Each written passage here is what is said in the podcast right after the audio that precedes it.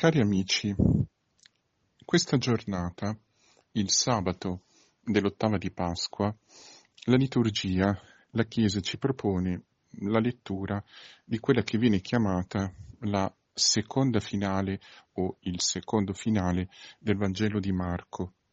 I versetti da 9 fino a 15 del capitolo 16 del Vangelo appunto di Marco.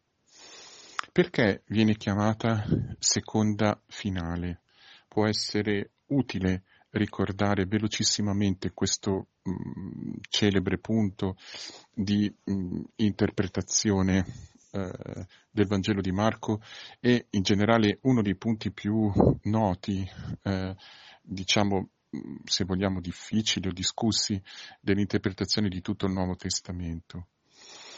Nel capitolo 16 viene narrata nei primi mh, otto versetti appunto l'apparizione o l'incontro delle donne con questi uomini, mm, eh, diciamo così, presenti al sepolcro al posto di, di Gesù. Infatti, mh, nel racconto marciano di questo evento, un racconto che ehm, segue abbastanza da vicino, per certi versi, quello di Matteo, quindi è modellato in una maniera diversa da quelli di Luca e di Giovanni, noi troviamo per la precisione che nel sepolcro, che loro trovano vuoto, con la pietra rotolata, c'è, dice l'Evangelista, un giovane seduto sulla destra vestito di una veste bianca.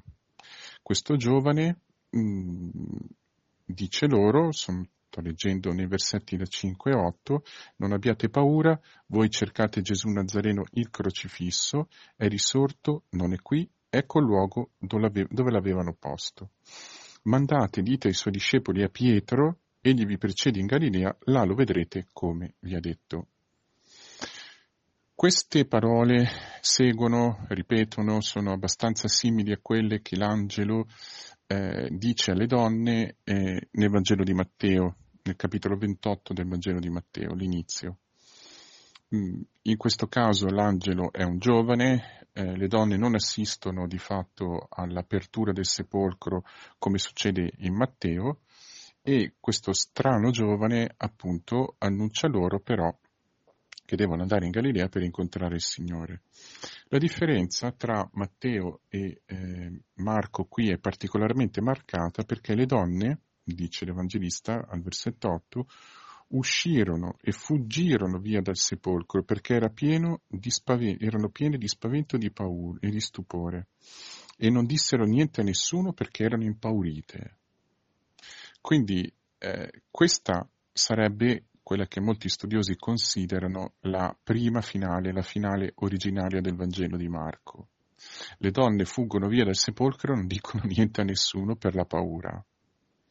Una finale che è stupefacente, non solo dal punto di vista della trama narrativo, ma anche proprio dal punto di vista, diciamo così, stilistico, dal punto di vista mh, mm, proprio della scrittura.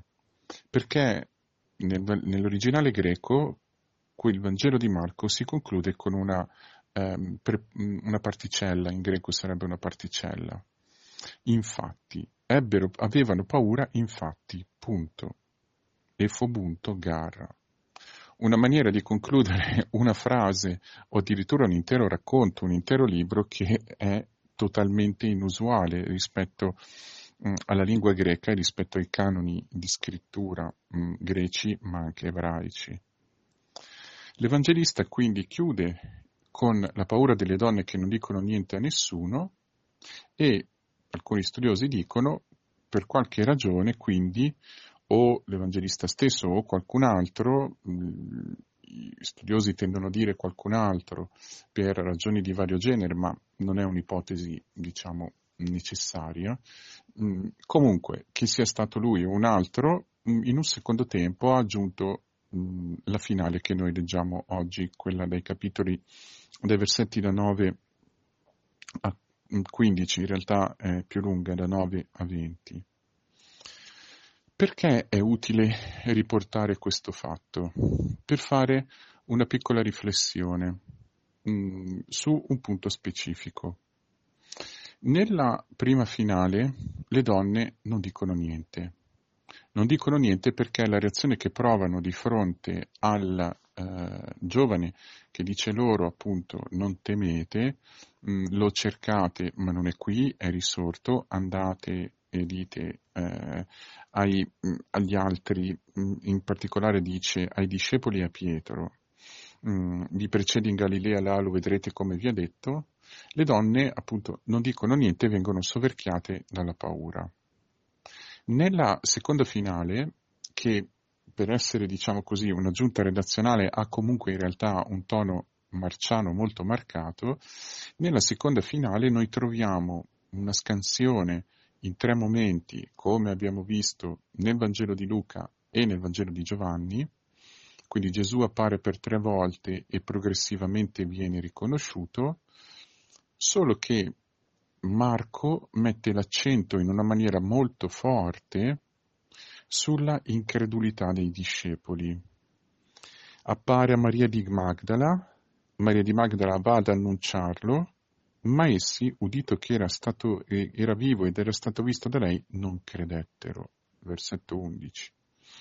Appare a due di loro, dice allora l'Evangelista, mm, un episodio simile eh, al discorso di Emmaus, sotto altro aspetto, dice a due di loro, anch'essi tornarono ad annunciarlo, ma non credettero.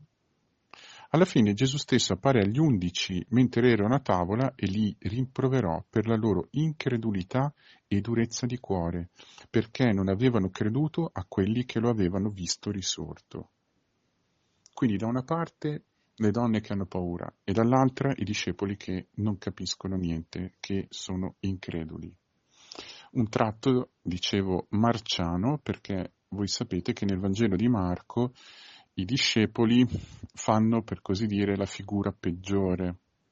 È un tratto talmente caratteristico del Vangelo di Marco il fatto che i discepoli non capiscono mai niente di quello che accade e che vengono in alcuni casi rimproverati severamente da Gesù per questa loro lentezza, incredulità, incapacità a credere è un tratto talmente marcato che tutti gli studiosi l'hanno notato e ne hanno fatto oggetto di discussione e di ricerca.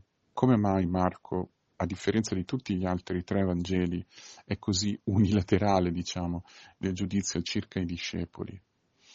Qui non fa eccezione, persino nel momento più straordinario, quello dell'apparizione e dell'incontro del risorto con, con i discepoli, in particolare proprio con gli undici, i, i discepoli non credono.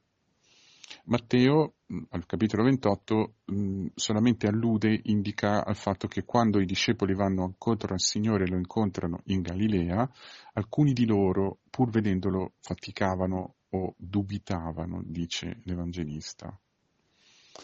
Quindi qui abbiamo da una parte la paura e l'incredulità, una paura che tappa la bocca alle donne e l'incredulità che fa sì che i discepoli non credano a quello che viene detto loro. E qualcuno sottolinea anche il fatto che il Signore appare mentre gli undici sono a tavola, questo contesto conviviale potrebbe avere un'accezione negativa, vale a dire che erano a tavola e, per così dire,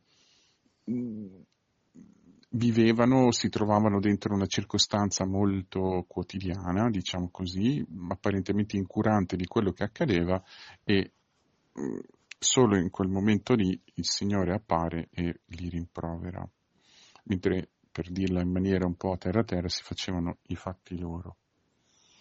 Qual è la riflessione che noi ricaviamo o qual è la domanda grande che noi ci poniamo da queste piccole riflessioni e fondamentalmente qual è la domanda verso la quale l'Evangelista dirige il nostro cuore e la nostra attenzione?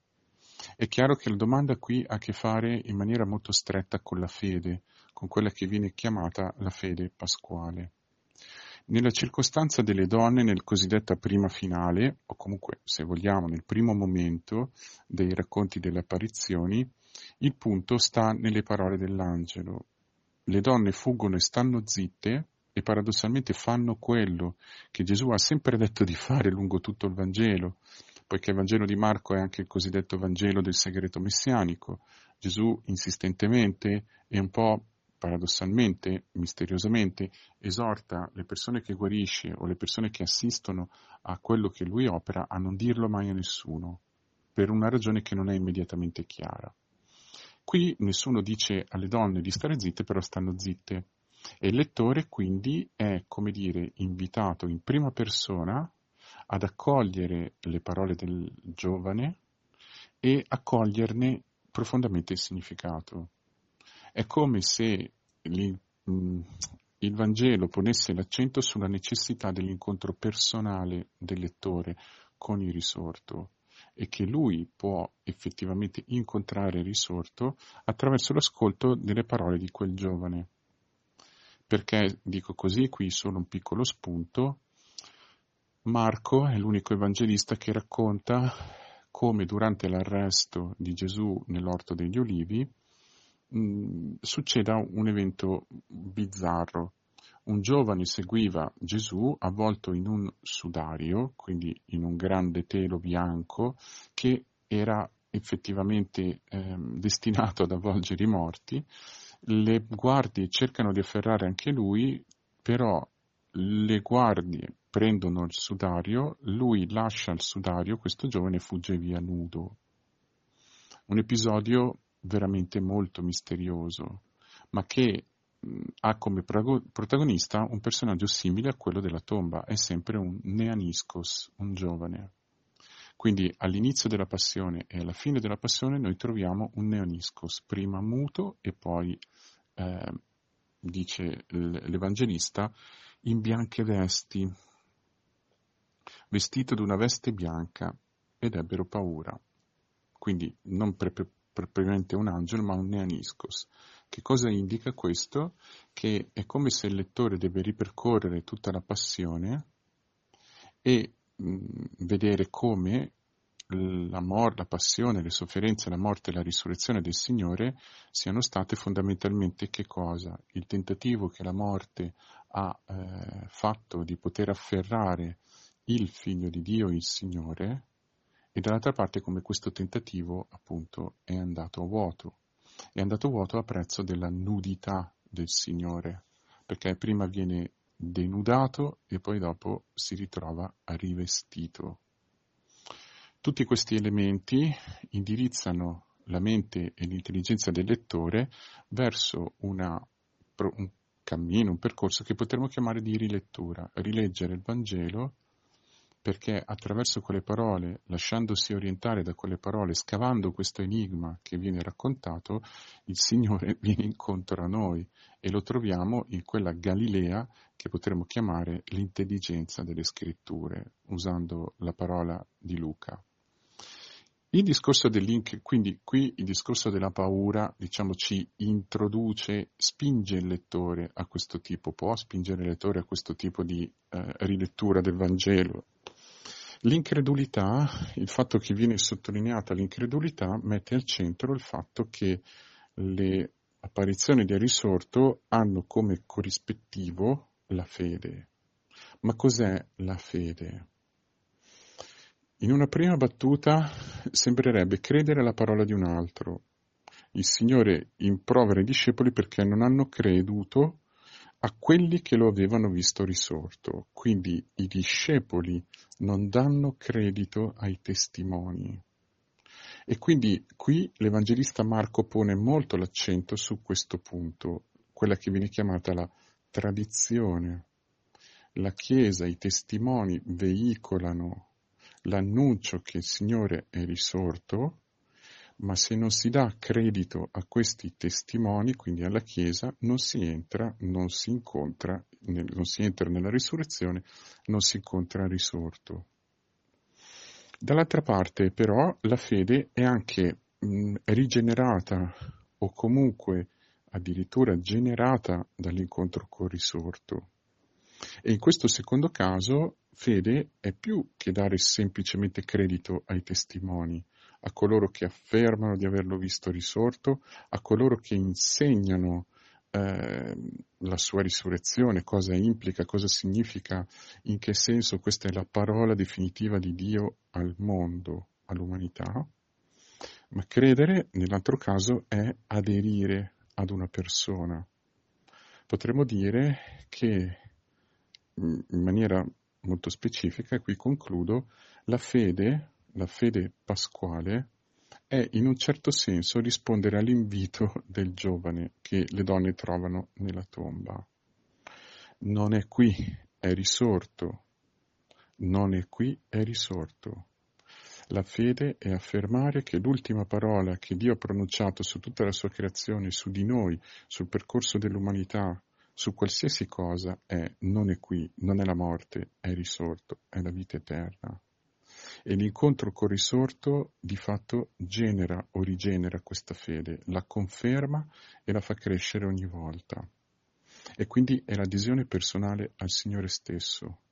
È quello che dicevamo in un altro audio, lo sguardo rivolto verso di Lui e l'abbandono che si genera in questo movimento, in questo sguardo verso di Lui, perché sappiamo che da Lui possiamo ricevere dal Signore solo vita e mai morte.